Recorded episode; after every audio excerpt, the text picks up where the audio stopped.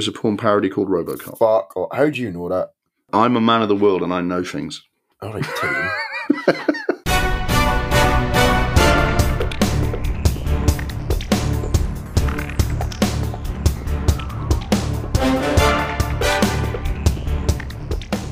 Hello and welcome to episode 11 of Double Reel, the monthly podcast magazine that reaches out to nerds everywhere and gives them a golden ticket to enter the magical world of film. It's March 2021, and we look forward with excitement to unfamiliar delights, such as meeting other people in small groups to eat and drink outside, and eventually watching films at the cinema again. We're here to keep you company on the journey to a bright future of being pissed off about something other than COVID. My name's James Adamson, and I'm an ordinary member of the public with no standing in the media or the film industry. What I do have is a geeky love of film and obscure stories from the world of cinema, and a lot of opinions. Joining me on the podcast is my co host, also called James Adamson. Welcome, James. Uh, thank you very much for having me, and it's uh, good to be here.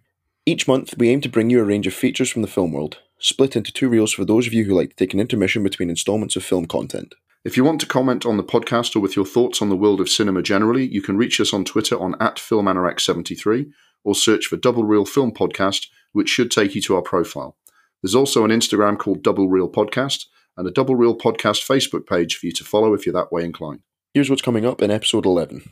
First up, there's a roundup of a month in the life of two busy film nerds with some film news, a look at how we're living up to our New Year's resolutions for the world of film, and a look at some of the notable films we watched since the last episode.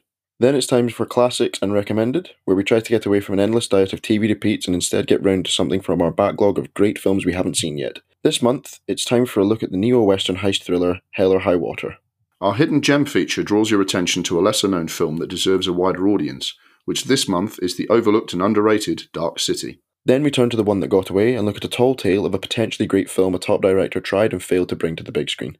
For episode 11, we're covering Hollywood's various failed attempts to adapt Neil Gaiman's Sandman. We close the first reel of this episode with the remake Hate Watch, which this month looks at the entirely unnecessary 2014 reboot of Robocop.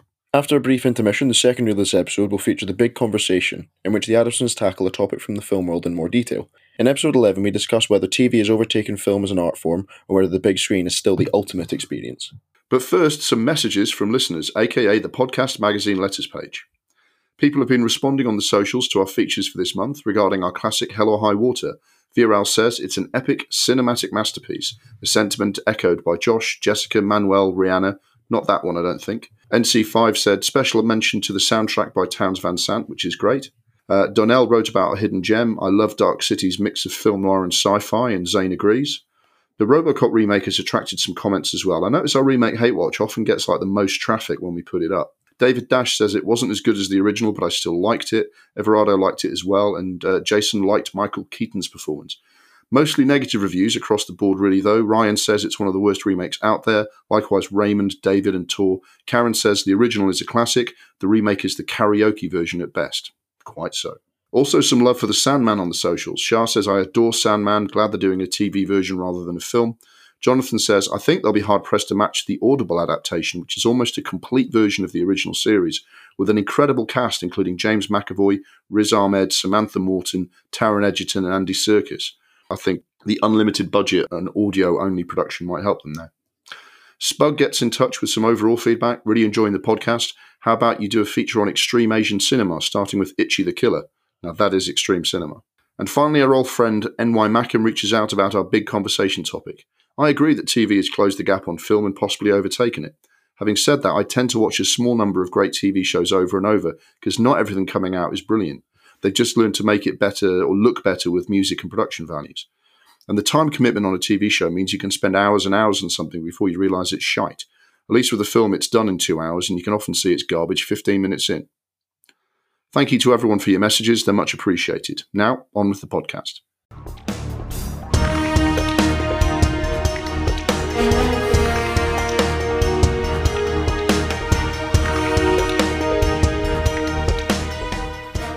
Now for our monthly roundup of a month in the life of two busy film nerds. We look at any major film news that's breaking this month and how we've been getting on fitting in movie watching with our busy, exciting lives.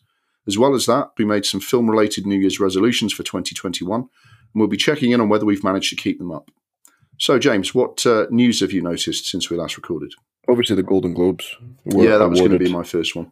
I think that's the only thing I've noticed because obviously, film, like we've said before, is just kind of died on died on its arse. There's not really many. There's films being made and discussions about films being made, etc. But But nothing, nothing's an event anymore, isn't it? well, they're filming. Um, this is a, this is a very niche bit of film news, but they're filming a Tetris film. Did you know about this? No, that feels like scraping the bottom of the video game barrel. Scott, uh, we just mentioned him a minute ago. Taron Egerton, Egerton, Yeah, and he uh, they they, they filmed some of it in uh, Aberdeen, where I've lived for some time, and you've been many a times. yeah, Because and this pissed off a lot of residents of Aberdeen, but they went to the Tillydrone area of Aberdeen, which gets a bit of a bad rap for being quite deprived and you know being a bit rough.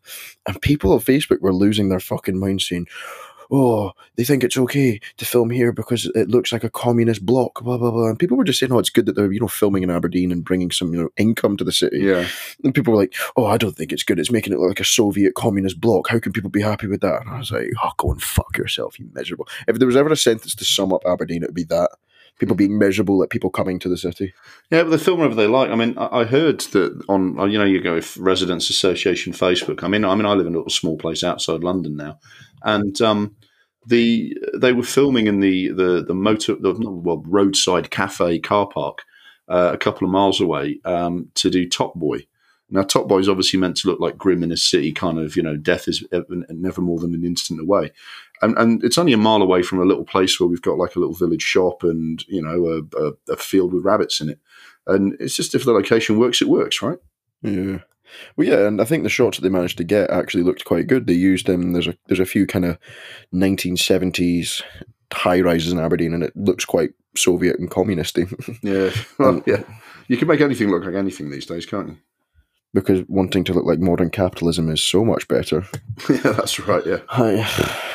So yeah, I mean, in terms of the Globes, um, I noticed Chloe Zhao is uh, is making a bit of a splash. She directed Nomadland, For which, which Nomadland. one of the things. Yeah, Chloe Zhao. Seen, sorry, go ahead, mate. So I've just I've not seen a lot of the films on this. Um, No, it's hard in the awards season now because they're not they're not out anywhere. Um, Chadwick Boseman obviously won the posthumous Globe. Um, I've not seen any other performances, but it feels like he might win the Oscar as well, just because it's you know they, there's obviously that kind of sentimentality for there. And I've Yeah, not seen. I'll probably give it a watch now. Yeah, I mean, it, it might be his best work, or they might just say, "Well, we've missed the chance to give it to him for his best work." I don't know what his best work would be after this. He was quite good in um, the Five Bloods, and he was quite good in um, what was he in? He was in that. Well, he played James Brown, didn't he? In in, That's in it, Up. James Brown. yeah, which I thought would have got more attention, but didn't really get it. The only thing I have a a slight ilk and kind of annoyance is that Borat's subsequent movie film won Best Musical or Comedy over Hamilton. Like, yeah. I mean, the go and is, fuck yourself. That's fucking the- disgusting. the thing is, in what universe can you adequately compare musicals and comedies to each other in, in a category like that? It's like it's like it's com- comparing two completely different things. Uh, It's, that's just one of the quirks of the Golden Globes. Um, because no, it's because Borat subsequent movie film Borat Two. I'm not saying that every fucking time. Was very the jokes were quite lazy and stuff that I've seen done before. Yeah, but because he was being edgy and having a go at Trump voters and things like that, and having a go, go against you know these conspiracy theorists, it was jokes that weren't very funny and quite lazy. And it was all the same stuff that he'd done in the first one: make thick Mhm. people look stupid, make Americans look stupid, because they don't do that enough of, of enough of that already. And but it wasn't. It was not better than Hamilton. And then Sacha Baron Cohen won for playing Borat instead of Lin Manuel Miranda for playing Hamilton. Yeah. It doesn't it doesn't make any sense. But I mean that, that whole that whole category doesn't make any sense. Remember when Martian won Best Comedy? Oh, Did it win or was it just nominated? Yeah, it won the bet. It was the it was it won Best Comedy. It's like what? And Ridley Scott's going. Did we make a comedy, lads? Yeah. But never mind. People died. yeah, I know. Um, I tell you what I did like about the Golden Globes. Uh, John Boyega's acceptance speech. Uh, he he was in Small Acts, which I think is one of the TV was a. TV one, yeah. Yeah, but his performance was really good. His, uh, his speech was really good. Where he's go, he's only in formal attire from the waist, waist up because he's do, joining it on Zoom. Uh, and it also means now millions of Americans are trying to work out what the fuck tracky bottoms are. No, to be honest, the the only TV show that I've seen out of that list, well, The Mandalorian was nominated for uh, Best Television Series, and that should have won over The Crown because The Crown's a heap of fucking shit. Yeah, the Crown seems to have jumped the shark a little bit now. I don't, I don't think it. I don't think it's as easy to kind of be that show when you're talking about very recent events. But I cannot wait for the like the season of The Crown that's depicting what the fuck's going on right now. I I don't. Yeah, if they ever get around to it. oh, I hope they do. It'd be incredible. That that deserves. I think it needs to start with. Do you remember when they thought the Queen was dead? Or someone rumored, someone in a WhatsApp group leaked that the Queen was dead, and it was this guy called Gibbo posting this big message saying the Queen's Guard have been called in at five a.m. Blah blah blah blah blah, and all this stuff. And the, the profile picture for the group was a massive cock. I do remember that now. Could you imagine that being the opening shot of this of the, of the Crown oh, season eleven or awesome. something like that? That would be awesome. Uh, other news, while I remember, we've been trailing Judas and the Black Messiah uh, in previous uh. We were talking about it being part of an interesting release strategy by Warner for this year. I posted it on the socials because it was one of the most interesting films that looks to be coming out. Um, it was released in cinemas in America on the 26th of February um, and also streaming. There was no sign of it in the UK. It is now on available to stream in the UK. Uh, and it's on Amazon, uh, five ninety nine to rent, so pretty reasonable compared to some of the other prices for new films. Uh, which I it's only just come out. I, you know, at time of recording, I haven't had a chance to watch it yet, but I'm definitely going to get on that. Okay. Um, I, I don't. Other than that, I don't think there's. I've not, like I said, I've not really seen a lot of these. Um, No. Soul won Best Animated, Yeah, no surprise. and there was two Pixar films in a year, which is rare. Pixar used to take ages to make films, and there was Onward and Soul in the same year. So I don't know what the fuck's Yeah, happened. I think they got a bit more um, production line going now. They're part of the Disney world. I've not actually watched a Pixar since Incredibles two Did Inside Out come out before or after Incredibles two? before in Uh, 2015. yeah, yeah, yeah. Incredibles two was it was it was just the same again, really, wasn't it? Yeah. Um. But yeah, other than that, nothing. Yeah, nothing no, I don't. I don't think there's any other real news to do. But I mean, there's you know hopefully more to come um, in, with the rest of the year as things open up. Um, so getting round to a roundup of what we watched this month and how we've done against our New Year's resolutions. Uh, James, how did you manage on your ongoing uh, sort of struggle to watch more films than TV shows? oh shit, uh, this is where I get my Netflix up and just see what tells me to watch again. Um, I've I just have been watching TV shows. I'm sorry, it's it's just so much easier. I've been watching that Last Chance U on a about some East LA college um, basketball team, just um, and them trying to get to the state finals. I started watching that Snowpiercer series, but couldn't be arsed. You know the one they've remade of the Chris Evans film. Yeah, yeah. I mean, I, I really like the film. I'm not sure about a series. I'm not sure how you do that. Have you watched Murder Among the Mormons yet? No, It's I a- didn't even a- know that was a thing. It's a TV. Oh, it's incredible. Watch it. It's amazing. Because Mormons are usually seen as quite boring, you know, polyglot, not polyglots. What are they called again? People that marry more than one. No, polyglots people who speak lots of languages. Um, po- um, polygamy. Well, to be to be fair, if Mormons are uh, no, if Mormons are speaking, you know, if they're you know having five wives, then they are speaking the language of love. Okay. I watched John Wick three again, which is bonkers. Um, I started watching that Capone with Tom Hardy. Fuck, that was shit. That's a shame. I tried to watch that Hostiles with um, Christian Bale and Rosamund Pike because they're two very good actors, but I couldn't Yeah. get into it. Yeah, Watched American Gangster again, which was good. yeah. Uh, I tried to finish that Mary Queen of Scots. Shit. Um, Is there To, anything? to be honest, you've got you're pretty stuck into the films there. Actually, Well, Oh, I didn't you've done all finish right them. mate. I watched Lupin, which is that Omar Sy who is. Have we spoke about the Untouchables on this? Or no, Intouchables.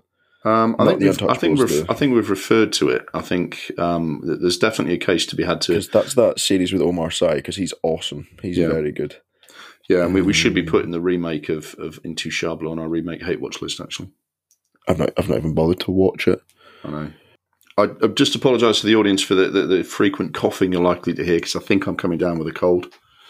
He's got COVID. I hope not. I hope He's got not that. COVID.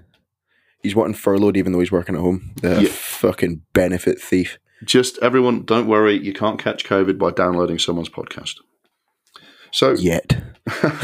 Those mutations are brutal. Yeah, other than that, I don't think there's anything else I need to mention, bro. I think that's it.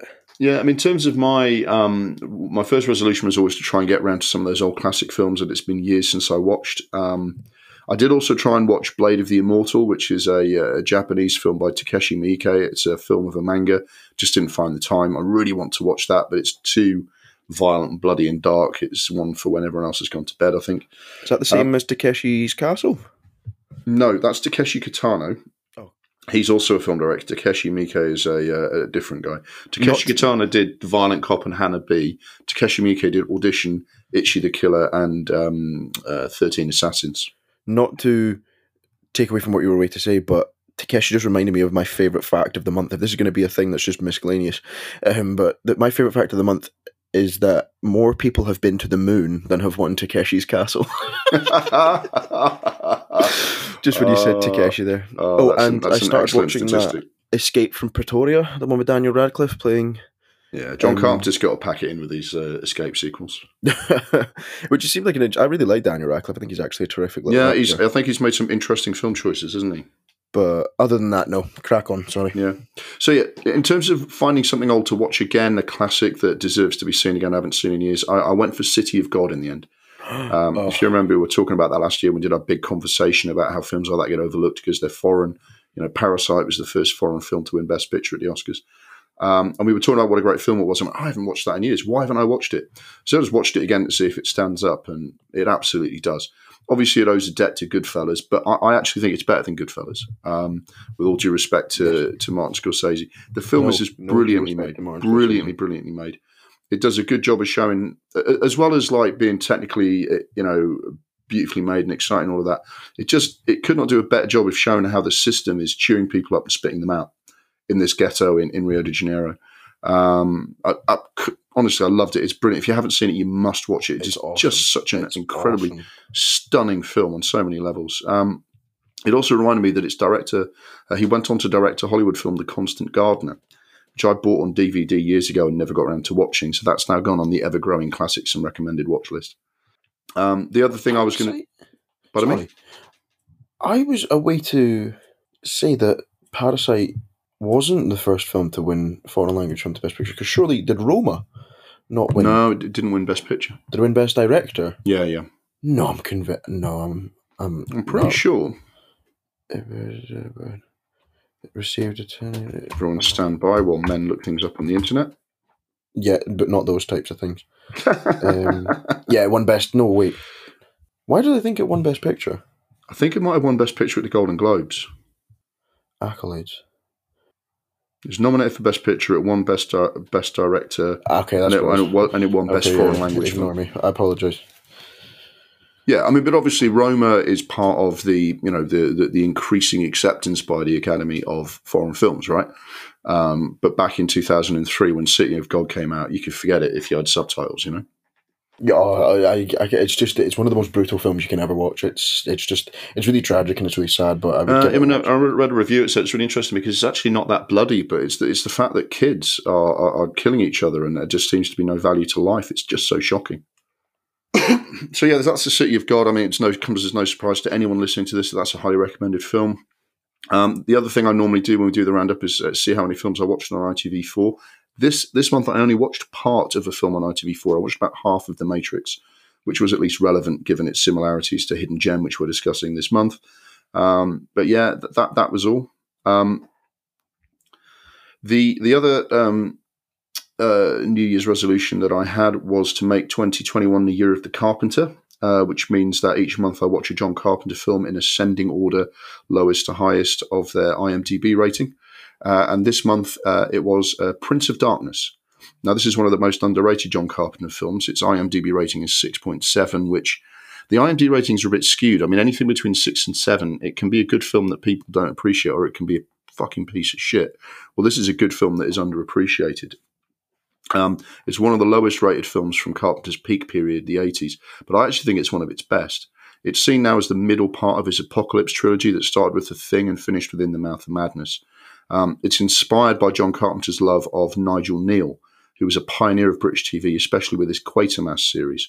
Uh, in fact, the uh, the script for Prince of Darkness was written under the pen name of Martin Quatermass in tribute.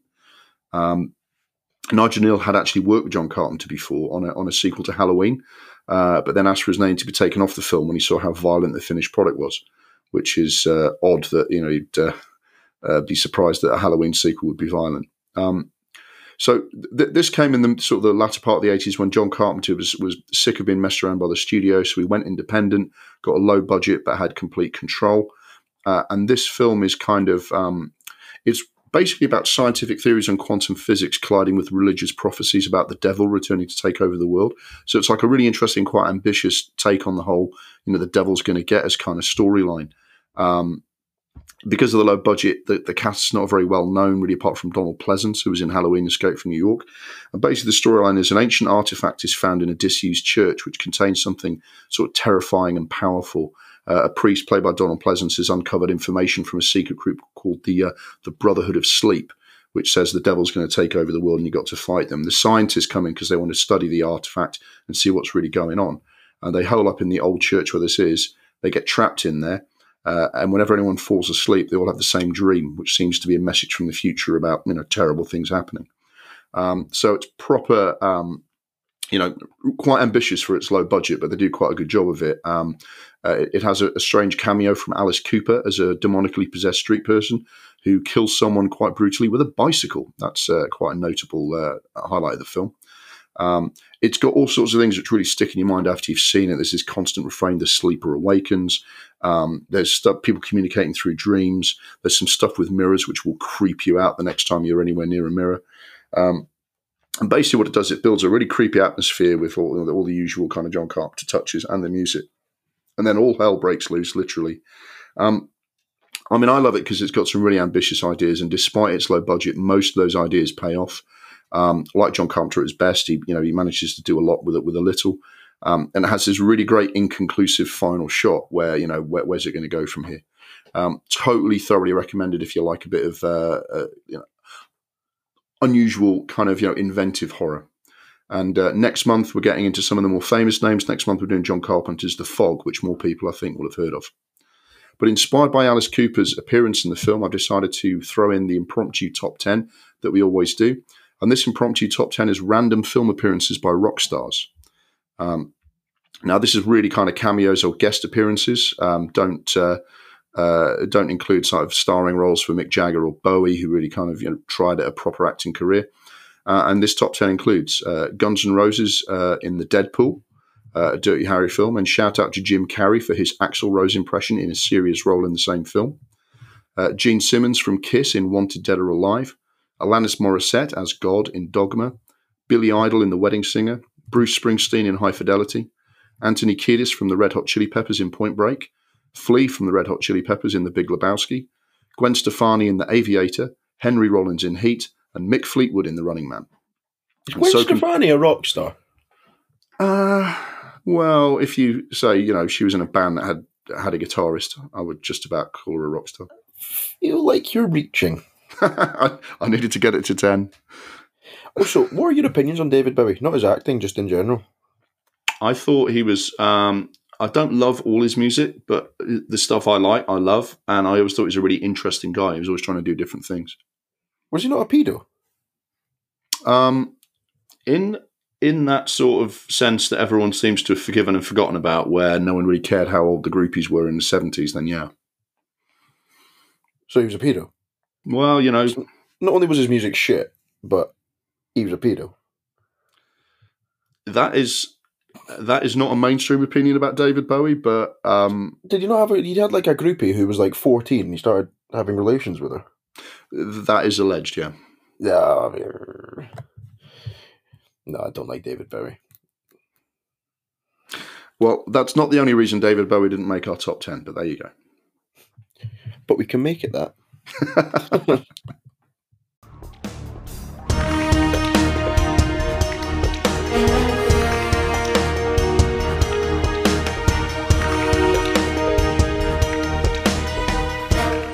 Now for the classics and recommended feature where we try and watch something from our backlog of great films we've been meaning to watch or been told to watch instead of the endless movie repeats rotating on TV.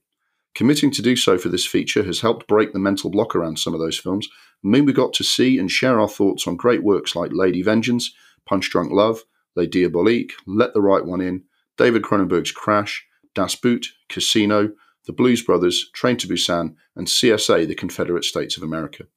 We have a growing list of other films to do for this feature, partly due to various listener recommendations and also now that James is co hosting and looking at classics he hasn't got round to seeing.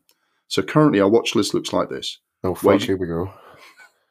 Wages of Fear, Hell or High Water, The Assassin, Spike Lee's 25th Hour, the Oscar winning Japanese film Departures, Shortbus, A Tale of Two Sisters, The City of Lost Children, Under the Skin, Primer, Alphaville, Boyhood, The Constant Gardener, and Seven Samurai, which is an addition because James hasn't seen it yet. This month, we're turning to a film that I've been meaning to watch ever since I bought it on Blu ray three or four years ago, but it's been languishing on the shelf until now. Episode 11's classics and recommended feature is Hell or High Water. Now, James, ha- had you seen this before we uh, did it for the podcast? No, I, I hadn't really heard much about it. It seemed like quite a small, a small scale production. I saw that it got nominated for four Oscars. Yeah, it was small but well regarded. I mean, the reason we haven't got got, got it down as a hidden gem is it kind of did its job. It kind of got the success it would have expected. It had a reasonable budget, but not huge. It got a decent, you know, box office success for that, and got lots of nominations, and, and lots of people liked it. So um, it's kind of more of a modern classic. People have really taken to this film. Um, in terms of background, it is um, directed by a guy called David Mackenzie. Uh, he's a Scottish director who, prior to this, did uh, Starred Up, a critically acclaimed British prison drama with Jack O'Connell. Um, it's interesting that some of the you know most interesting films set in the South and Midwest of uh, you know, South and West of America um, have actually been foreign. Um, you know, Ang Lee did a couple of films that were very you know well regarded westerns. Ridley Scott did Thelma and Louise, and and this I was surprised to find out it wasn't an American, or in fact not a Texan who directed this, because he really got the flavour of the area. But the main creative of the force of the film is um, uh, writer Taylor Sheridan, who wrote the script and has a small role in the film. Uh, Sheridan also wrote Sicario before this, and after this film, he uh, wrote and directed Wind River, which came out a couple of years later. Um, this film had a $12 million budget, $40 million box office, so it was a modest hit. It won the Un Certain Regard Award at Cannes and was nominated for four Oscars, so it did very nicely for itself.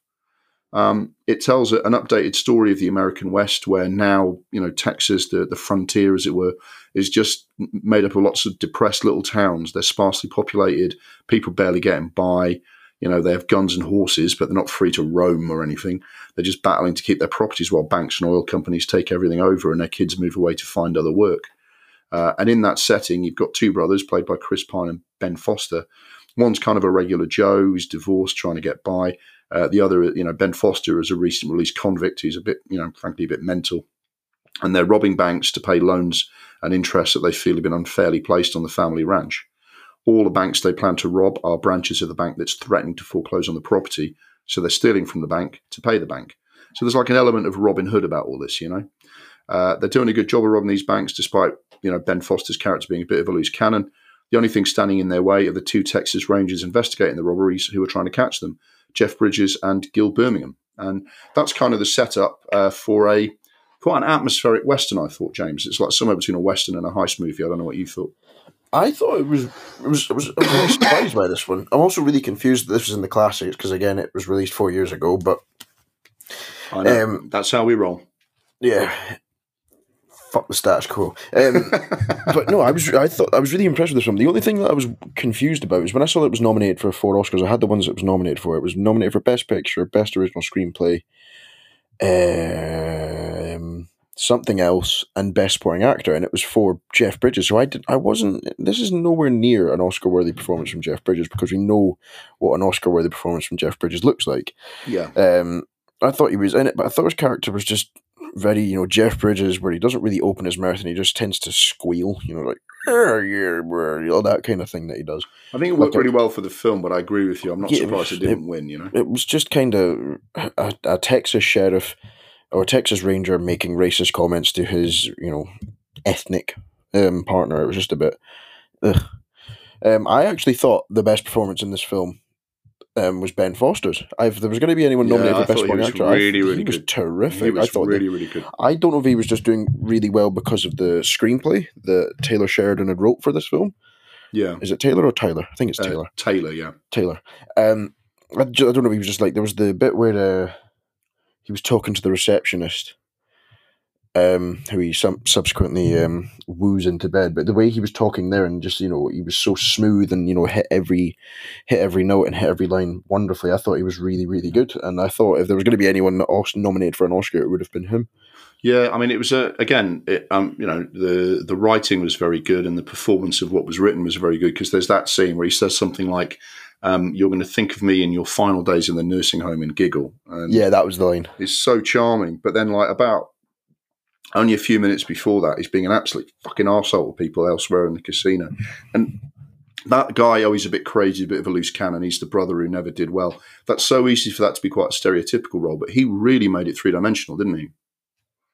Yeah, no, I thought it was it was really good. Chris Pine is always good value. Actually, I think he's he's never blown me away with the performance, but I thought he was really good. And this is probably his best performance I've ever seen. Rather, than yeah. I mean, his performance was required to sort of anchor the story, wasn't it? While Ben Foster got the more showy part. So Um, the only thing that was a bit shit about it was the fact that they had no proof that his brother was there for any of the heists.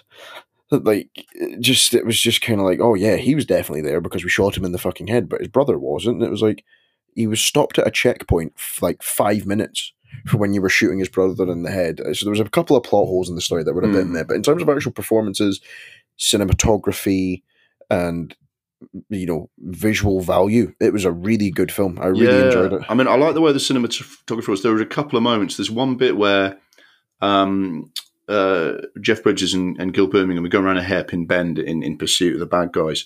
And, and Jeff Bridges has like two seconds to look over the side of the road and see that beautiful vista. And he says, Oh my. And then it's gone and they're back in the story. It's almost like it's there, but but that's all. And quite often there was some lovely cinematography of amazing countryside and these shitty metal shacks and kind of depressed towns in the foreground of it. I thought that was, you know, half the time the the, the cameraman did, told the story for them, you know.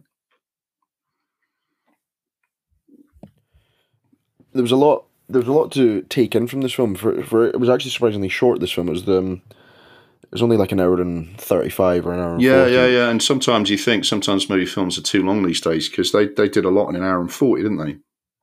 But um, no, I like I like it. It was it does that thing, but it do, it's it's a bit of a tired old trope of, you know, the the robbers aren't always bad. There's always a reason for them doing something. You know, Mhm. they're stealing the money because they're trying to you know basically provide for their family. Obviously, Ben Foster's character isn't because he's a fucking nutjob, but Chris Pine is put- is doing this because he has to. He's trying to secure the house for his sons to. um Yeah, and I, I think I think it's people should watch the film for themselves and kind of uh, decide for themselves what they think Ben Foster's motivation was. Uh, yeah, I spoilers by the way. Spoilers by the way. Spoilers. But, you know, yeah, but yeah, look, you know- seconds ago. Yeah, but- does the trope of why is the robber doing this, and it tries Yeah, to yeah. make you like Yeah. the robber. It's not like you know because bank robbers are you know depicted as like for example the opening heist scene in The Dark Knight. Nobody likes anyone in that. It's a cool Mm-hmm. Yeah, scene yeah. to watch, but the Joker's still the Joker. He's still an arsehole. Yeah, and and I think clearly the the film is trying to, you know, the high, heist films like most kind of genres of film, it, it's it's often about what other story are they telling, and in this the story they're telling is what well what does Texas look like today, you know, and I thought I thought there was some key moments that really kind of drove the film. There's the bit where the Texas Rangers are in. There was a robbery, uh, and they're in. They're, they're questioning people in the diner next door to the bank that's just been robbed. And one of the one of the diners says, the days of men making a living robbing banks are long gone. And it's like a callback to the old west, and even something like Dillinger. It's like, you know, those days are gone, and it's like this. People try. Why are people trying to live that way when it's not? You know, it's it's not possible anymore. Um, and when the Texas Rangers are sitting outside one of the banks because they're hoping to catch the robbers, um, Gil Birmingham's character, who's got you know Mexican and Native American heritage, he says, 150 years ago, this land belonged to my ancestors, and the army took it away from us. And he turns to Jeff Bridges saying, Now the same thing's happening to your people, but it's not the army doing it. It's those bastards right there. And he points to the bank that's about to get robbed. And it's quite clear what the you know storyteller Sheridan's trying to tell. Um, Yeah. And one thing I really loved, and it's another thing where, where Ben Foster, I mean, he did so much work for this film. You know, when he's at the casino, he's really antagonizing that Native American guy, really getting on his tits, and you think there's going to be a fight. Yeah. And the Native American says, I'm a Comanche. Do you know what Comanche means? It means everyone everywhere is the enemy. And Ben Foster says, You know what makes that me? Yeah, do you know what that makes me? And the Native American says, The enemy. And Ben Foster says, No, it makes me a Comanche. I thought that was really interesting because I mean, it's not saying, you know, not trying to suggest there's any value in like, you know, cultural appropriation, but it's like that's what's going through Ben Foster's head. The idea everyone is my enemy. And, you know, and, it's like, there are different ways to some people are just kind of sullenly accepting the way things are and some people like uh, picked up a gun and decided to, to call some shit and i think it was really interesting just to see you know uh, a, a relatively simple story and a relatively relatively simple situation that, that the the filmmakers are trying to shed light on they just they managed to draw so much character and, and flavor out of it you know Yeah, no, I, I thoroughly recommend it. It's a very good film. it's um i mean the the reason it kind of it harkens back to the western era it reminds me of a film uh by Sam Peckinpah, Pat Garrett, and Billy the Kid in a lot of ways. Uh, and firstly, because the film itself is reminiscent of that great era of like 1970s revisionist westerns. It's got that same tone and pace to it. Uh, and also, the whole film is kind of an elegy to a lost time. You know, it's like they, it basically things aren't the way they used to be. Uh, and, and it's interesting because Pat Garrett and Billy the Kid is set in the late 19th century, and there's a similar feel to it. The whole thing is like kind of a last hurrah because in that story, you can't just ride around being an outlaw anymore. You're going to get caught. The Wild West is over. And there are two characters here, one of who's trying to adapt to the world he lives in and make it through, uh, well, the other one is just not ever going to be that kind of quiet, obedient, regular citizen. And um, it also, you watch that film, it you know, and then watch this film. It's a reminder that the freedom of the Wild West, it's always been a myth. It's always been an illusion. You know, there's never been any freedom out there really. And in Billy the Kid's time, he was caught up in the Lincoln County War when small ranchers uh, were trying to fight the big big cattle businesses. Uh, and they lost um, because the big ranchers, big business was just winning out. The little guys didn't win back then either. And in this film, it's like the oil companies and the banks are just taken over. And this idea of being able to live independently uh, on a horse with a gun, you know, out in the West, it's it's dying. And maybe it was always an illusion. And I thought there's something very there's very sad and elegiac about that. But seeing these these characters kind of making their stand as a result of that, it was it's uh, it's got that Western flavour to it. Definitely worth watching. No, I completely agree. Absolutely.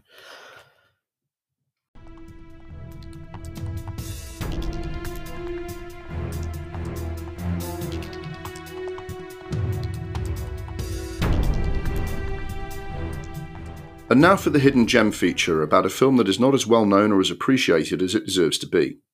We aim to bring an overlooked and underrated film to your attention and say why this deserved to have more critical and commercial success than it got, and why you should watch it or re-evaluate it. For episode 11, we're discussing a film whose storyline may sound familiar even though you haven't seen it. That's because it was overshadowed with a film with similar themes that came out at around the same time. This month's hidden gem is 1998's Dark City. So, James, I think this is another one that you hadn't seen before we did the podcast. Yeah, I, haven't, I hadn't even heard of it. Yeah, I had no idea what it was about. Now, what we've what we've got here is we've got a, a similar scenario to when we did Stir of Echoes as the Hidden Gem, uh, when that film came out at a very similar time to The Sixth Sense and was completely um, sort of overshadowed by it. Now, in that instance, I would you know argue that Stir of Echoes is the better film and deserved to be seen more than The Sixth Sense. I think this time we do have to acknowledge that you know there's reasons why The Matrix, uh, which came out at a very similar time as Dark City, is the more successful film, even though it has similar themes and Dark City got there first. Um, but essentially, you're, you're in similar territory. The idea that the world you live in is not as it seems to be. There are sinister forces out there watching over you, pulling the strings. And a central character who finds himself disoriented, uh, having the rug pulled under him, and having to uh, having to fight battles in, in, in, an unfamiliar world. Um, this Dark City follows a very similar um, theme to that. Um, it's directed by Alex Proyas, who made his name uh, directing The Crow uh, in the earlier 90s. Uh, it stars Rufus Sewell, who um, I think was just up and coming back then. He's now quite established on mainly on television, I think. Uh, and unlike the Matrix's kind of cyberpunk, virtual reality, computer hacker aesthetic, um, this is very film noir and very low tech. Um, the city they live in, I think, has like landline phones, but no computers, no technology. It's maybe like something out of the 30s, 40s, or 50s. Um, it's got a supporting cast of people like Kiefer Sutherland, Richard O'Brien, uh, William Hurt, Jennifer Connelly. Um, very interesting. It came out uh, a year before The Matrix. It was filmed down in Australia, and some of the same sets were reused by The Matrix um, from Dark City. So even though The Matrix looks very different and much more modern, some of those scenes in The Matrix, you know, where there's like that slightly green tinge and the, the, the buildings and the police uniforms, and everything, they've got kind of a slightly noirish kind of old world feel to it Yeah. that's they they used like they used some sets and stuff and some resources from Dark City to uh, to get that. I don't think there's any other kind of you know I don't think anyone borrowed any themes or ideas from it, but there's just an interesting uh, there's an interesting kind of Venn diagram of like bits from the Dark City and bit from the Matrix that actually you know co- coexist. Um, but uh, I mean, first of all, James, what did you think of this film? I thought it was fucking shit. It was fucking trash. It was fucking trash. It's So- just it was one of the most awfully directed cut films I think I've ever seen. It's disgusting. It doesn't it hold like the record for the most cuts? The average shot length is only like one point eight seconds. I, Cutting- I don't know if it holds a world record for that. I, I think cutting every two seconds. Fuck off. and and and on that on, on that bombshell, where no, we're not going to just stop this this feature. I think it is interesting to always say that when you when you recommend a film or when you when you throw out a hidden gem, you know it's not going to be for everyone. Um, uh, I mean, it's interesting because when you say that about the number of edits, I mean, I just didn't even kind of notice the number of edits, and it's possible because I kind of grew up in that kind of 90s kind of ADHD kind of infested MTV era where pretty much every film director came from either commercials or, or music videos. Uh, and I just just didn't even notice it. What I will always say is, I believe you watched the theatrical edition of that, and I watched the uh, the director's cut, which is ten minutes longer. And I'm pretty sure that the the the director's cut is only ten minutes longer because they didn't force the director to chop chop chop the way that the theatrical version was. Uh, so it's I, quite possible there's a reason why you know that that editing of got on your tits in that I didn't even I didn't even finish this fucking piece of shit. It was there's there's a reason this thing's a hidden gem because it needs to fucking stay hidden. like bearing in mind, I don't like the Matrix film as much as I used to because when I first watched the Matrix was always the first film I watched in the series, and that film is excellent. It's great. It's a great story. I love watching it. Um, but then you watch the sequels. The sequels ruined the first Matrix for me because it's like, oh well, look, look what you, look what I could have had, you know, kind of thing. Um, but Matrix is a much better film. This this film was awful. You got Kiefer Sutherland pretending, you know, to be, you know, a scientist with like you know social like anxiety. Oh, it was, it was awful. It was awful, and I just messaged you saying, "I'm not finishing this, mate. I've got I've got a migraine from watching this. It was a heap of shit, a heap of shit." So you've heard the counterpoint that while this is a hidden gem that I really strongly recommend, uh, it clearly isn't for everyone, and that could be a reason why it didn't meet with the success that uh, that it, that it might have done at the time. Um, but to tell you a bit more about it, I, I think people who um, who don't mind that kind of uh, fast editing and slightly stylized direction, I think they might still get some enjoyment out of this. And it's got a very film noir look to it. Um, it's uh, it's set in an unnamed city. Um, it doesn't look actually like any real place. It could be New York, it could be Chicago, it could be Gotham City for all we know. Um, it's definitely a kind of film noir world. There's no technology apart from televo- you know, telephones or television. It's never daytime; it's always dark, and there doesn't ever seem to be any any way out of this city. There's a place called Shell Beach that everyone knows about, but they don't quite remember how to get there. Rufus Sewell plays a man who wakes up in unfamiliar surroundings with no memories, has a broken syringe next to him, doesn't know why, and there's a dead body in the apartment, a, a nude woman who appears to have been killed in some sort of ritualized way. And he's scared that he might have killed this woman and is some sort of serial killer and just doesn't remember. He gets a phone call from a stranger who turns out to be Kiefer Sutherland's doctor character, who says, People are after you, get out now. And he escapes just as these creepy vampire looking people in hats and coats try to attack him. So that's the scenario in which you start to find out that actually this city isn't what it seems. It's some sort of illusion. Don't want to spoil the plot uh, for those who haven't been put off by James's dislike of it. Um, if you do want to see it, it, it, it emerges that these shadowy characters are manipulating this city and manipulating the city's inhabitants for reasons that you find out during the film. And some of the similarities or the, the you know the resonances of the Matrix quite interesting. You've got Agent Smith and Agent whatever in in the Matrix, and in this you've got like Mister Hand and Mister something else. They've all got these kind of, you know, they've only got surnames. Um, it's got that sort of noirish, sort of greenish tinge that the Matrix had. Um, but it's uh, obviously it ha- saying it's got similarities to, similarities to the Matrix gives you a big hint about the story, but the story plays out in a very different way. Um, I mean, I enjoyed all the twists and turns. I like the way that Rufus Sewell plays this very desperate, disoriented main character who, who then turns out to have abilities that could change everything. Um, it's definitely far more of a film noir kind of fantasy than a cyberpunk sci-fi action film than The Matrix. It's it's a similar storyline done in, in, in very different ways.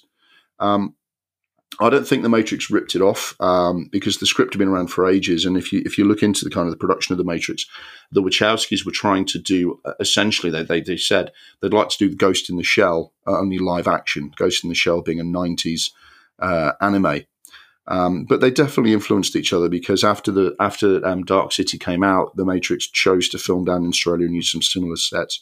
So there's a lot going on there. I mean, probably the most interesting parallel, but in the case of both films, the directors haven't really done anything notable since. Um, I mean, James, you might be less surprised by that because you weren't impressed by this film. But Alex Proyas went on to do I Robot, the Will Smith vehicle. Uh, it's all right. It's nothing special. Yeah, I mean, I think Alex Proyas did a, a, you know, he did an effective job of that film. I don't think it was his fault that that film was disappointing.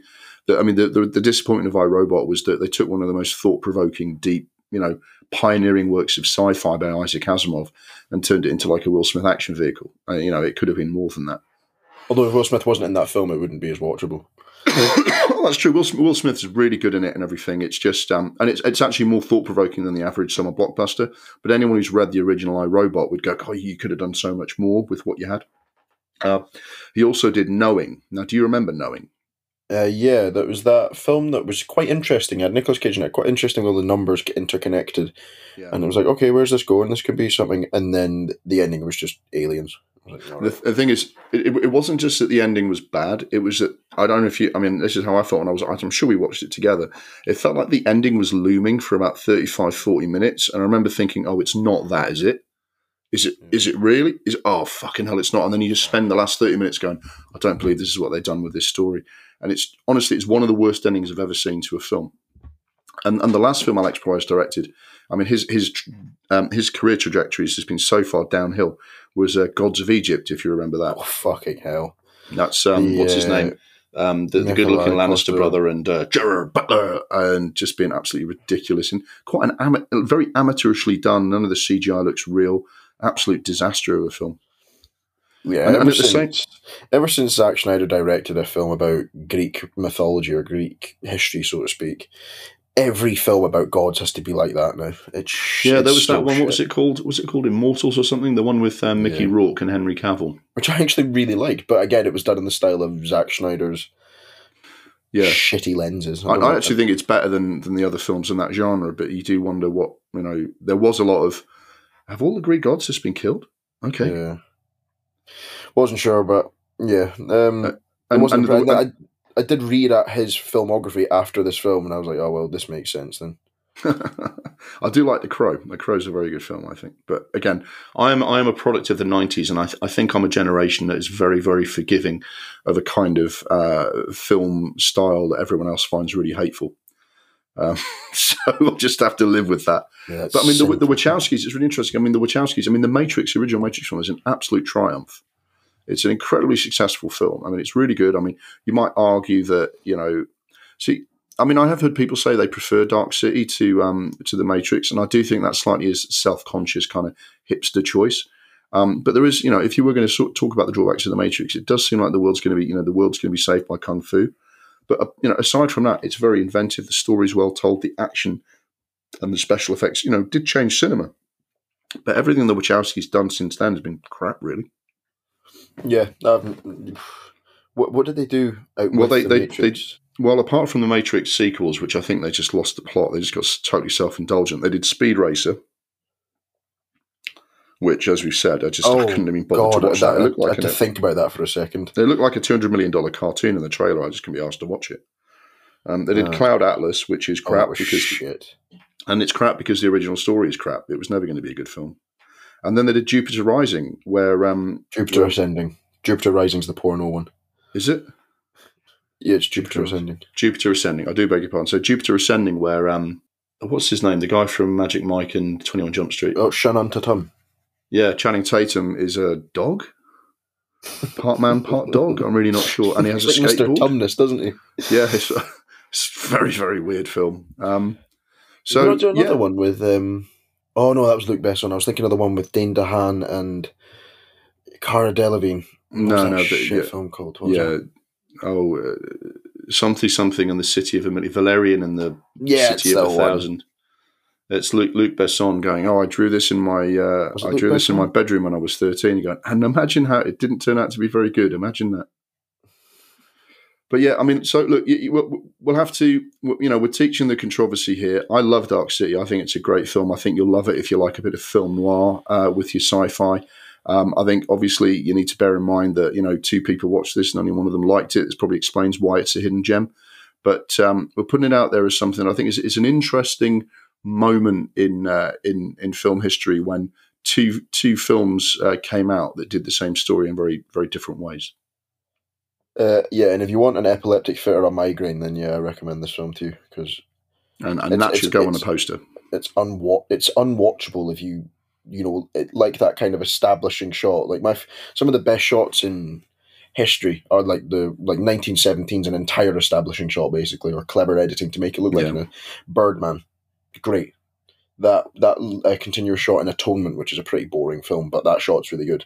I don't understand the necessity to cut and chop and change every two seconds. It just there's no justification for it. And when you do that for the entire film, you can go and fuck yourself. And then you made I Robot and Gods of Egypt, so fuck you. And um, if, if, you're listening, Alex Proyas, go and fuck yourself. and those are the two sides to that story.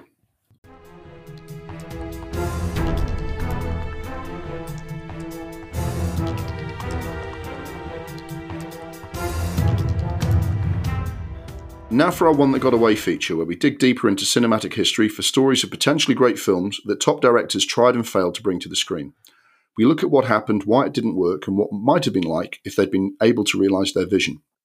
There are various reasons why film projects fail to materialise, as we've covered on previous episodes. This one is a classic example of dysfunction in the Hollywood system and shows why if a film is controlled by the executives in the boardroom instead of by actual filmmakers, the results are never good.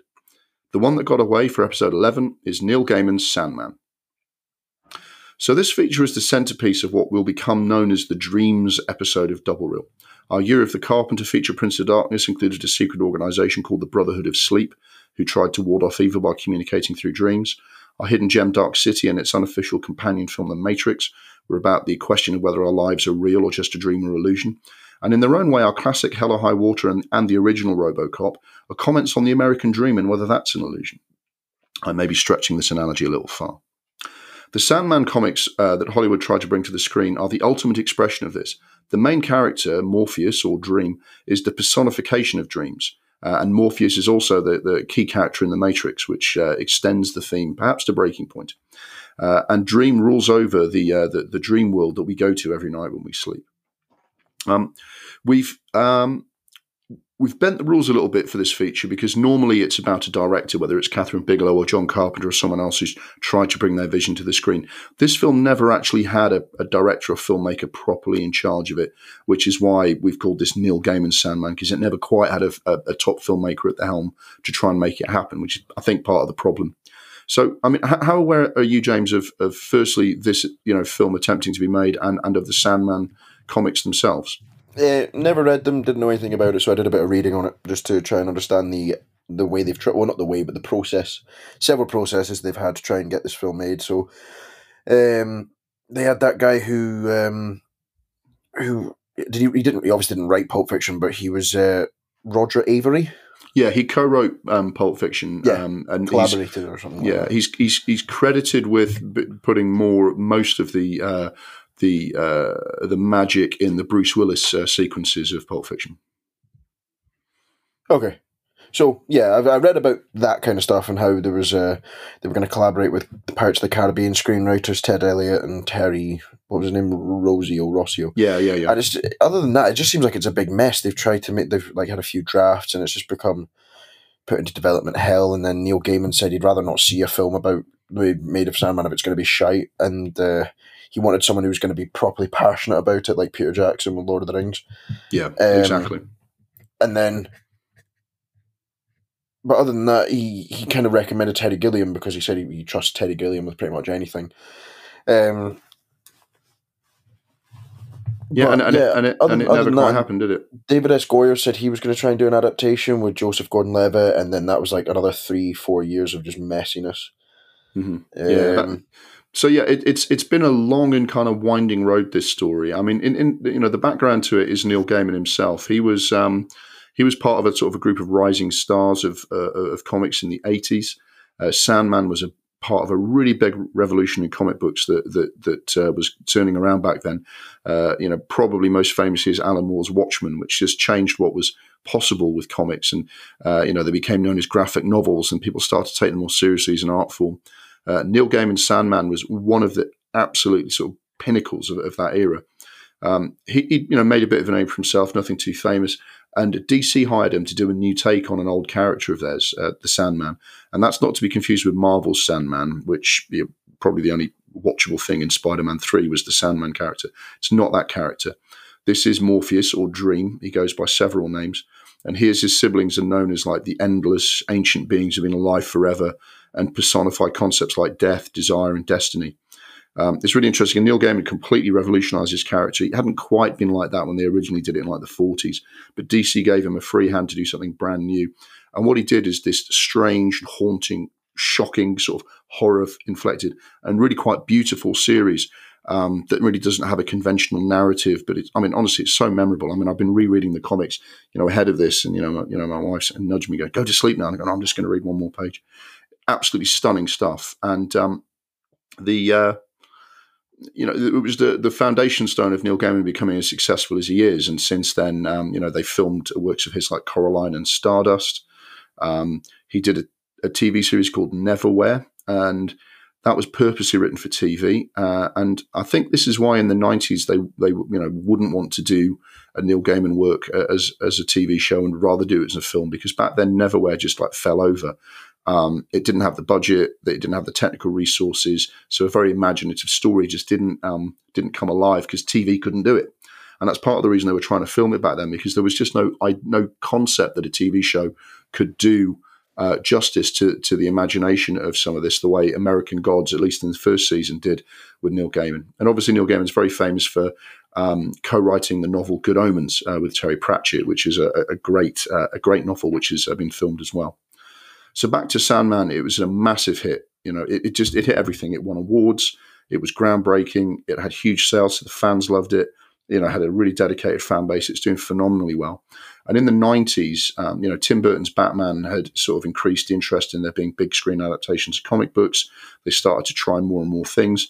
Also, Time Warner, the owner of Warner Brothers, they bought DC Comics back then, so that's why you know Warner did the Nolan Batman series. They you know they basically own the property. Um, so they set out to do Neil Gaiman's Sandman.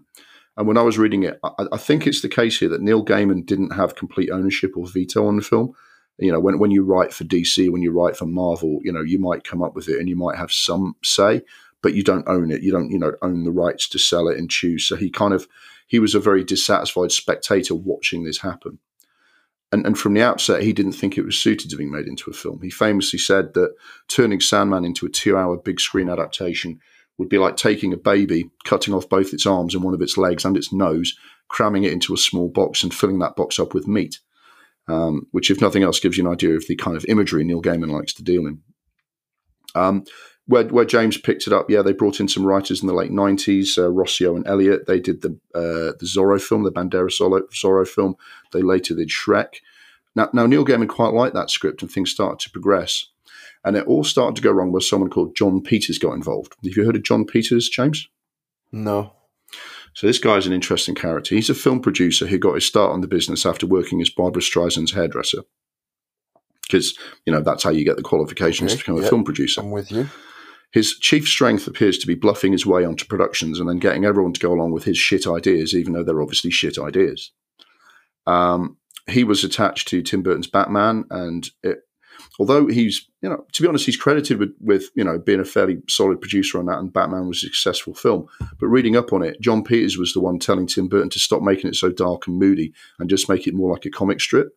And I think most people agree that the bits of Tim Burton's Batman that work the least well are the comic strip bits, and the bits that work well are the, the dark and moody bits, right? And if you want to see what that era of Batman looks like with all the dark and moody stuff taken out and just shitty comic strip nonsense, you can watch Batman Forever and Batman and Robin. That's the Jon Peters vision of a superhero film. So, you know, don't say I didn't warn you. Um, an interesting side note about uh, Jon Peters: at the same time as he was, uh, you know, getting involved in this production and, and, and ruining it, he was ruining an attempt to make a new Superman film called Superman Lives.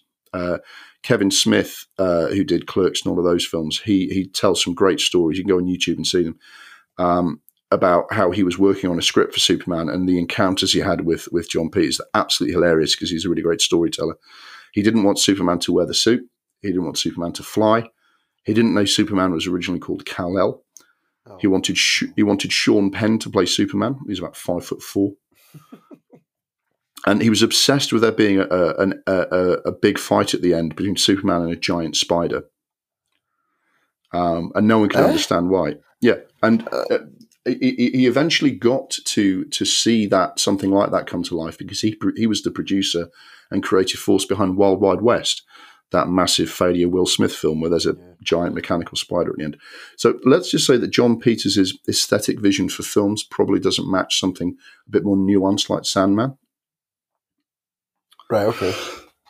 so the writers involved at this point they're horrified by what Jon Peters is suggesting. They're on the verge of walking out. but as sometimes happens, they leaked their script so that other people could see it, and it gathered some interest. Uh, and you mentioned Roger Avary, James. That's how Roger Avary heard about the script, right? Because Jon Peters was sitting on this script and he was telling the writers it was crap and they'd do everything different. And and because Roger Avary got to see the script, he went, "Oh, I like this. Can I do a draft?" And he did a draft that kind of built on what the original writers did. And Neil Gaiman liked this as well. He said, "Yeah, this this this is okay." Um, now Roger Avary's not got the biggest like film uh, catalog. I don't think he's the kind of great film director to bring this to life, but he had a decent crack at it. Um, uh, he uh, he came up with some ideas that were still kind of aligned to how Sandman should be, but Jon Peters was not having it. He just he he was determined to do it his way, even though Neil Gaiman hated it, even though the writers hated it. So Avary parted ways. And Jon Peters basically threw out everything ever done before and commissioned a new script. Now, this script is notorious. Neil Gaiman was quoted at the time saying, "Not only is it the worst script, uh, the worst script adaptation of his work, but it's the worst film script he has ever read." Oof. He wanted to turn Sandman into nothing but another standard blockbuster with costumes and fistfights. Sandman would wear a, a suit with tights and a cape and have fistfights with bad guys. None of the original kind of dark stuff where he fight, you know, he's having some kind of mental or, or figurative battle with Lucifer. None of that, right? Um, and Jon Peters, who's clearly guiding the writer's hand here, was intent on including story elements that were impossibly cheesy and stuck in the late 90s. Uh, the plot revolved around teenagers at a slumber party holding a seance uh, and capturing Morpheus. There had to be a rave club scene because that was very trendy back then. And if you want to see what that looks like on film, just watch The Matrix Reloaded. No, in fact, don't watch Matrix Reloaded, just to be warned the the story had to be tied in some way, according to Jon Peters, to the approaching millennium. Um, because you, you remember the same, but in the, in the late 90s, it's like, oh, the millennium's going to change everything. Y2K. Some people believe Y2K is going to be the end of the world. No one, you know, no one, you know, could get Jon Peters to, to listen to that. Like, mate, it's 1998. By the time this film is finished, it will be the 21st century. The millennium will be over. Drop out, and he just wouldn't have it. And this version of the script was um, was leaked and it was absolutely savaged. Uh, there's a website called Ain't It Cool, which isn't as it used to be quite influential, not not as big now. Ripped it apart. Clearly called out Jon Peters as, as totally ruining this. Fans of the show were, of the the original comic, they were absolutely up in arms, calling out these terrible speeches, really cheesy dialogue. There were action sequences which were this poor rip off of Terminator 2, and and the internet absolutely savaged this production. And this is the much smaller scale late 90s internet. I can only imagine what the modern internet would do to a piece of shit like this now. So that pretty much did for that project. It went quiet for several years, and Jon Peters turned his minuscule attention span to other projects. Now, a couple of other people tried to do it in subsequent years. They're not very well known. Um, there's a guy called David Shaw, who was a, a, horror writer. He had a go at it, but it didn't really happen. As you mentioned, James, Joseph Gordon Levitt was attached from about nine, uh, 2010 uh, with David S. Goyer, who uh, people may, may, recall he wrote Batman Begins, co-wrote Dark Knight, Blade, um, and he was actually actually wrote Dark City. Um, it's not all good news though. He also wrote Batman versus Superman, so uh, oh, he's not he's, he's, not infallible, shall we say? Um, apparently, the rights got a little bit complex. One minute, jo- Joseph Gordon-Levitt's dealing with Warner's, and the next minute he's dealing with New Line because the rights were sold from one part of the film business to another. So Joseph Gordon- Gordon-Levitt quit uh, and finally, it, it, it's it's it's making it to our screens now, but as a TV series. Netflix is hoping to release this at the end of 2021. Uh, Tom Sturridge, who people might know, is a youngish actor, is playing Dream. Gwendoline Christie from Game of Thrones is playing Lucifer. Uh, the showrunner is a guy called Allan Heinberg, who's he's produced some quite successful shows, although nothing in this genre. And David S. Goyer is is is is still on board as the principal writer. But people are quite excited about this now, um, so we're eventually going to see it as a TV series, but not a film. Um, but I mean, I mean, personally, I think part of the problem is that none of the people involved were ever of the caliber required to make it work. I mean, Roger Avary's not done that much. I mean, the writers had done a Banderas Zorro film; they hadn't written anything. Know, we're not talking about you know Charlie Kaufman's going to write the script and Guillermo del Toro is going to direct it. You know, there was none of that. You know, real kind of investment in, in genuine kind of top line talent. Um, and I'm, I'm, actually looking forward to the, seeing the TV series. Um, I don't think it would ever have worked as a film. Yeah. Um it's interesting because now that you've, you've spoken about it at great great length, it seems like the TV series seems the best way to do it. Yeah. Because it sounds like trying to cram all of this into one film. That's the. I mean, with comic books, you know, you're getting you know at least an hour's worth of content per edition of the comic. So that's mm. you hmm. know what's I, don't actually know the format of the comics, but I know that if you've got a lot of source material, it's probably better to flesh it out in a TV show, which is what we'll I mean, speak about in a second. The, the storylines work perfectly for a- for for a for a series. I mean, the, the scripts they're originally writing were kind of based on the first two big collections of Sandman, Preludes and Nocturnes, and Seasons of Mist. One of those storylines is that uh, a, a human that Dream had been in love with. Uh, uh, killed herself and ended up in hell, being tortured for centuries. He decides to go to hell to rescue her. Pisses Lucifer so much off that he quits and closes hell and expels all the damned souls and all the demons. And everyone's got to deal with the fact that the dead are now walking around the earth again. And um, uh, Dream's got to sort it out. And now all of these supernatural creatures, from angels to like the Norse gods, want him to give them give give them hell to manage. And as you read it, it's brilliant. You just think, yeah, that's a show. You could you could you could deliver these storylines over several episodes on an arc far better than you could ever do it in a film. yeah. The only thing I worry, and it'll be interesting to see how it turns out, is I'm not sure how well this will do on any format. I mean, did you see the TV series of Watchmen No. or, or see the film? Well, yeah, I've seen the film Watchmen. uh, so, so is only worth watching for about six minutes of a two and a half hour film. yeah, yeah. I mean, one, one of the things about Watchmen is everything's photorealistic. You see, like the the colors and the style and the costumes and the jumping out. It's, it's all kind of filmed like it's really happening, which is kind of a weird thing to say. But in the comics, so the drawing has a certain style to it. And this is one of those comics that's really impressionistic. Because one minute, you know, Dream is standing on a mountain, and then it melts. Uh, and sometimes he looks um, very human, and sometimes he looks almost like he's just a, a cloud in a vision. And I think you would miss some of the atmosphere of it if you just did people in costumes and photorealistic CGI.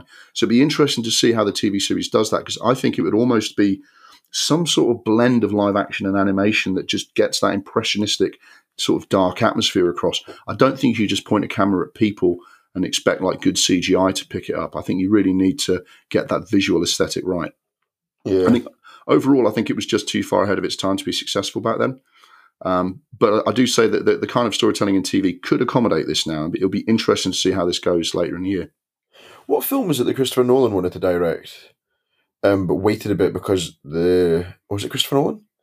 I know he had to wait to direct Inception because he wasn't really trusted with a, a blockbuster until he kind of proved himself. So he did it with the Dark Knight trilogy. But I'm sure there's a director who wanted to direct a film, but wanted to wait because the CGI wouldn't have done it justice. If you know what I mean. Yeah, I think there's a few of those. There's a I, don't, I can't remember if it's Christopher Nolan. That does spring to mind, but yeah, I mean, there's. I guess the, I think the frustration is is that because fans fans of the Sandman, when did it come out in the eighties? Yeah, late 80s and then went on to like 75 issues. So it was very So- long running. Those guys, those guys have been waiting for you know over thirty years now. Um, but like sometimes you got to kind of wait for it to. Would you like uh, the guy himself, Neil Gaiman said? Would you do you want a shit one or do you want to wait till it's you know properly fleshed out? But Yeah. hopefully this series does it justice. Um, it's got a good cast. Um, It'll be interesting to see how it goes. it's in good hands. Is it is it a HBO one or is it a I think it's Netflix. Netflix? Okay, so it's in good hands. We know that it's Yeah. uh, it's with people that know their shit. So not the Koreans this time, but yeah. Absolutely. The Koreans Um, know their shit, but not they're not the only people who know their shit. Do you know, I really, this is a real ADHD moment, but have you heard of Korean barbecue? Yes, I love Like, Korean barbecue. Where you just go into a restaurant and they just fucking throw a lot of meat at you and you cook it yourself. Oh, absolutely. Bloody love it. Me. Anyway, yeah. Go- go Korea, but the south one, not the north one. Yeah. So we we we on this show we endorse Korean film, Korean barbecue, and Sandman.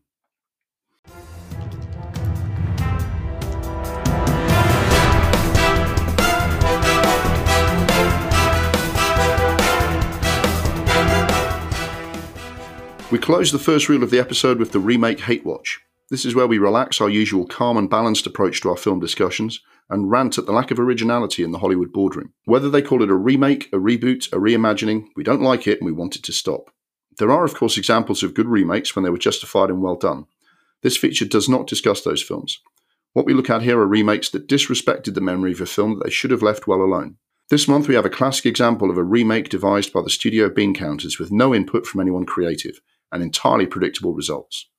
The remake Hate Watch for episode 11 is the 2014 version of a Robocop. Now, James, this is another one that you just kind of couldn't continue with and you switched off uh, before the end. Well, the way I saw it was is that Dark City was just giving me a headache. I reckon I would have, I wouldn't have mind watching the whole of Dark City if it wasn't just so poorly edited. But the way I saw this one was is that I didn't like the first RoboCop that much. It's all right. It's a bit cheesy, and I just you know doesn't. It's not something that really appeals to me like a, a robot cop. Like meh, meh. For me, it's just not my thing. And it was it was before morning shift where I was up at four thirty in the morning to drive, you know, half an hour to work, and it was getting to like it was getting to like eight o'clock, and I was getting less and less sleep by staying up to watch this piece of shit film. So I thought, fuck it, this this will be my review of the film. I didn't fucking watch it because it was that shit and I wanted my bed. So, like, the, nothing fucking happens. Like, it's just it's just crap. Like, I didn't watch it to the end. I, I could kind of tell that it wasn't going to get any better. Um, I was just that was like he's he's gonna you know become he's gonna become the robot cop. It's gonna be really bad CGI. He's gonna do the big shooty bad bad against the people that wronged him, and that'll be it. And that's probably what happens. Is that what happens? Uh, pretty much. But yeah, probably probably so probably, so probably shitter was, than that. I was right to go to bed, so I didn't need to watch it. I can tell you what happened. Didn't see the last hour of it. Cool. You see, I mean, I'm I'm someone who grew up with and was a fan of the original, uh, and this is like you know the Total Recall remake for me. Uh, you know, when again, and it's another Paul Verhoeven film. This was ill served by a remake. Um, those films were very of their time. You know, I, am not surprised that people who aren't themselves a child of the 80s don't love it like I do. But the original Robocop is brilliant. It's a clever satire. It's brutal. It's excessive. It's it's got some very very intelligent political points that it makes under cover of this very cartoonish story. And love it or hate it or not be interested in it because it's not your thing. It's imbued with the values and the and the the style and the story and the world of the 80s. It has a proper go at like the Reagan kind of uh, regime and you know really captures the spirit of, of its age. And whether you love it or hate it it's it's there for a reason and it survives and is loved by people and is still talked about for a reason like total recall like predator. You know that doesn't mean it's brilliant in every way but it means it's it's real. It's something that someone said this is a story i want to tell. I'm going to tell it this way i'm going to tell that story. And it's completely over the top. You've got bad guys snorting coke off hookers tits and then, then been shot in the kneecaps. It's totally over the top okay? I get it. But at, at least it was you know something worth talking about. And this is just absolutely mind numbing. They've quite clearly said Robocop is a, a famous film. We will get some people to come and see a new Robocop film. We'll throw some CGI at it. We'll, you know, Gary Oldman and Michael Keaton will, you know, turn up and choose some scenery and they'll probably be watch, you know, vaguely watchable.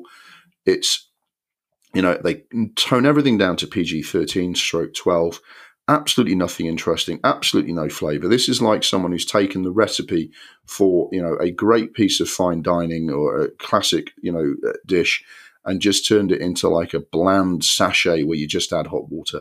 It's just, you know, and I can't even actually bring myself to be particularly angry about it because as soon as this came out, I just went, yeah, I know exactly what they're going to do with this. They're going to make it completely you know, lacking in flavor and lacking in reality. It's got none of the original ideas about, you know, what, um, you know, the you know the cities of of of of, of, of the US at the time are starting to fall apart, and the satirizing this law and order attitude. All of the clever satire has been replaced with Samuel L. Jackson doing some fucking impression of Fox News that's not remotely entertaining. And yeah, a guy gets uh, a cop gets injured, they turn him into RoboCop, and nothing interesting happens for about two hours. And and not only that, they do they do a really crap job of like of the whole concept. It's like um, they introduce the idea that his software overrides his free will, and but they only introduce it to sort of show, and that's why he can shoot really fast now. They just forget that concept because no, no one wants to examine the storyline. It's just a plot point. Um, they can switch him off remotely at any time. Well, where's the, where's the jeopardy in that? Robocop can be switched off at any time. Well, well, that's this, none of this mean none of this means anything, does it? There's no element of RoboCop kind of breaking off and fighting back. Really, is there? The, yeah. the I mean, it's like they.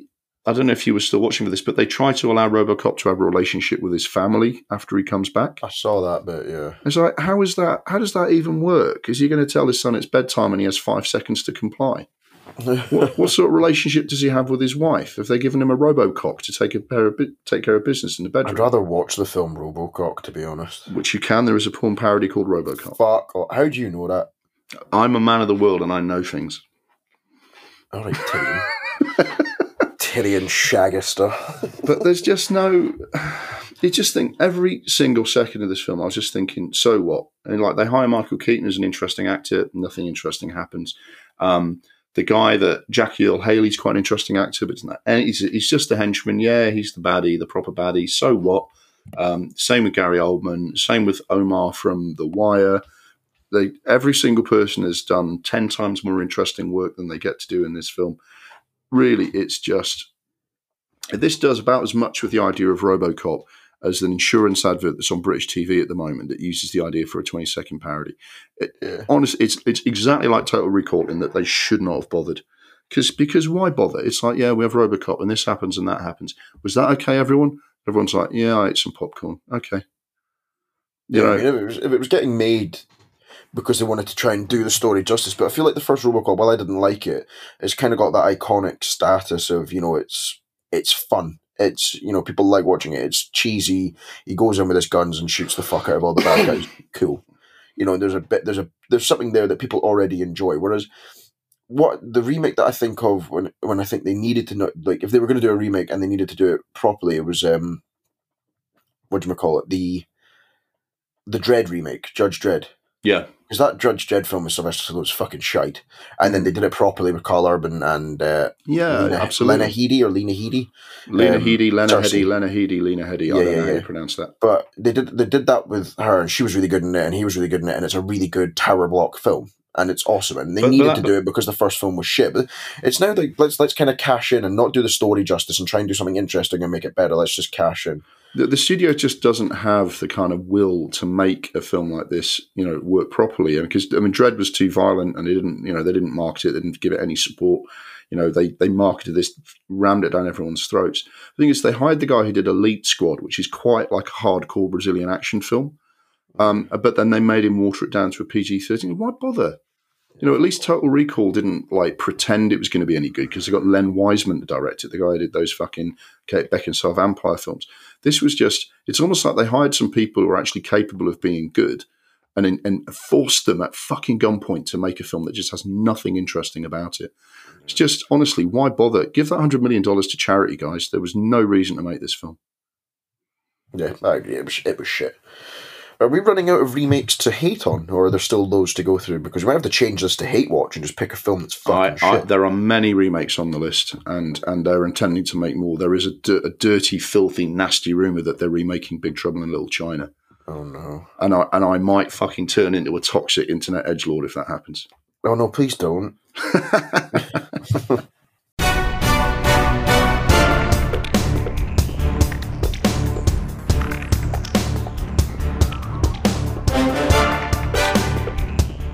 We're going to take an intermission now. Sorry for interrupting the flow. The second reel of the podcast is available to download now, and we hope you will rejoin us soon for the exciting conclusion of this month's episode. When you do, we'll be taking on the big conversation. This month, we're looking at whether TV has overtaken film as the leading screen art form, especially for adapting great stories and doing them justice. That's all for the first reel of this month's episode of the Double Reel Film Podcast. The episode was recorded and edited with the help of Anchor FM, Audacity, and Zencastr. Anything that sounded good was down to them, and anything that sounded crap was down to us. The music was Mistake the Getaway by Kevin MacLeod. We'll give you a full set of credits at the end of reel 2 of the episode, including info on the films and topics we discussed. Look forward to joining you for another helping of nerdy chat in just a minute. See you on the other side.